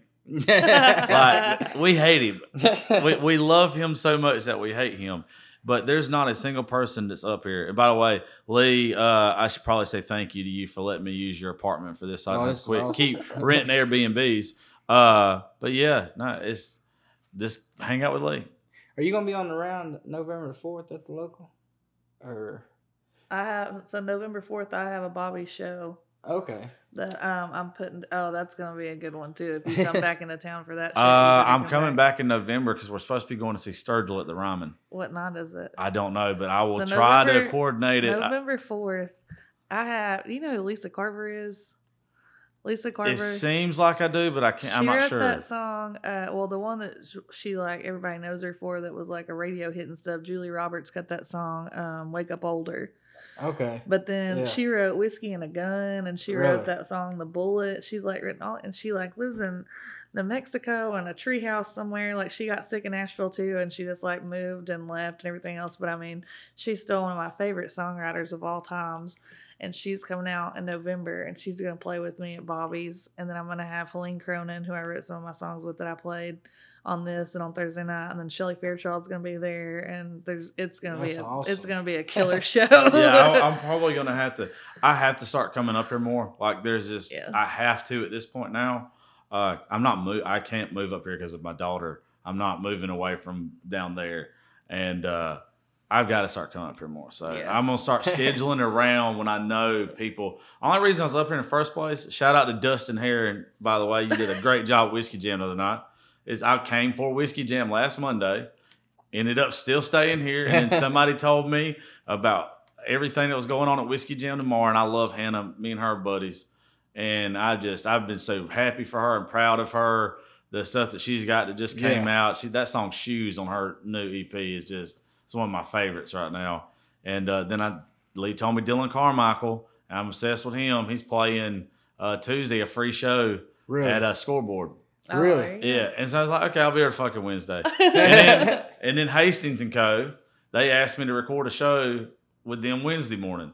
So now I'm not gonna get lead to Wednesday fucking afternoon. and it's just like, okay, now I got to get to work. I didn't so Dylan's gonna be there at scoreboard. Or? Yeah, come go with us. I'll go with you. Yeah, Come yeah. on. I like Dylan, man. I like Dylan a lot. I ain't met him yet, but I. I, I, I I met him real fucked up one time when I I was. Vegas. yeah. It's one of the things I didn't think I was going to get to meet him. He ended up being cool, talking to the crowd and hanging out with some of us at press passes. That's It's awesome, cool man. But uh, I but did. th- I did. Uh, I got invited to my first uh writers round because like I'm new to town, so it's like I got invited to the local out there uh, to do a songwriter round on the fourth, and it's like, you know, it's different, man. It's like you get in here and it's and the way things happen. They happen so fast. Like you don't know what room you're gonna be in the next day, and like this room, like I'm just thankful to be here, man. Because it's like I said, you just don't know who you're gonna meet, and it's it's just a it was a good fit. It really was. It was a great fit. The the songs really brought out some songs that I haven't played in a while, and that's the way the room does sometimes. It's like you know, y'all, y'all both, it, it, will be funny. Uh, I just went from my year transition from starting the studio October 1st to last year to where I'm at now. Would have never thought in starting my own shit and being off radio that would in a year's time I'd be where I am now. Uh, I think y'all are both going to look back in a year right now. I know this, you might have been in Nashville a little bit longer and you've been waiting for that year, that year, that year. But there's no way you can hide that talent. no, no. If, if my dumbass can hear it, there's somebody looking for it. Like you just Thank have you. not been in front of them yet, because that's Well, anytime I get down on myself, I just remember that KT Oslin was 40 years old whenever she had her first hit on the radio. You know And they she was about 43 when she was. You know most vocalist. people don't hit it big, regardless of what industry they're in, till 35 and up. thirty-five and up. It's That's it. 35 and up. That's what I've heard. And I got to thinking about it the other day too, and I was like, shit. I was like, if I would have hit it big whenever I was like 25 or 26, I wouldn't have been able to handle it. I would Burn have out appreciated I would have no. I would have been. I would have been in the twenty-seven club. Yeah. I would have drank myself or killed myself in some Ah, way. absolutely. I already know. Like I wouldn't have been able to handle it. I would have been Morgan Wallen. I Yeah. would have been Johnny Oh, yeah. Manziel. Yeah, There- there's no doubt. I would have shown my ass. Yep, that's exactly. That's what why would've when anybody ever gets on his ass, I'm like, you just won't admit to yourself that you'd have done the same fucking thing that that man would have done. That that Yep. song he put out, uh, damn, living the dream. Oh, yeah. man, that that Between was, alcohol that- and women, Adderall, and adrenaline. Yeah, it's like Shut I the mean, fuck up. you know, that was right. that was right when you know I was going through all that stuff, like, and then getting on a, you know, like I said, I'd been doing this for years, never had been on a bus or done any of this stuff, and then I'm on these tours with these different people, and I'm doing this stuff, and I'm like, I'm like, man, this is uh, this is a different world. Like, it's just not. And then you think you get to thinking about it, like, don't lose who you are Mhm. on the road because when you if you lose this the ability to sit in a room and write a meaningful song by being out there and being pushed into interviews and this that and the other then you then what are you even doing it for? Because it's like now you're just covering songs about your old life you know? Mm-hmm. It's like like don't don't forget who you are. Don't, right. don't lose yourself because everybody wants you to forget who you are sing the same songs about what you have lived but you can't be that person anymore we want you to be polished up we want you to be you know They can kiss our ass. They kiss We our like ass. Miserable drinking, good time music. Uh, but th- folks, thank y'all. Thank both y'all, man. I- it- this was, and regardless of what the rest of my friends are going to say, and I've had a bunch of them on here doing it, it's my favorite songwriters round I've sat through that we've recorded. well thank you I, without a, Lee Tucker's probably going to punch me in the dick for saying that. But he knows the kind of music I'm listening to when ain't nobody else around. This is my favorite writers round I've, I've done. Well, thank, Thank you, you man. so that much. Means a lot, oh, appreciate that. man. Well, Appreciate y'all, y'all both will be asked to come back. Anytime Y'all got something a single or anything coming out, you let me know. I will promote the fuck out of it. We'll have you back on. It's anytime y'all y'all family to show now. Hell yeah, man. Appreciate that. And folks, thank each and every one of y'all for listening to Politics, Religion, and Whiskey. I will catch y'all next time.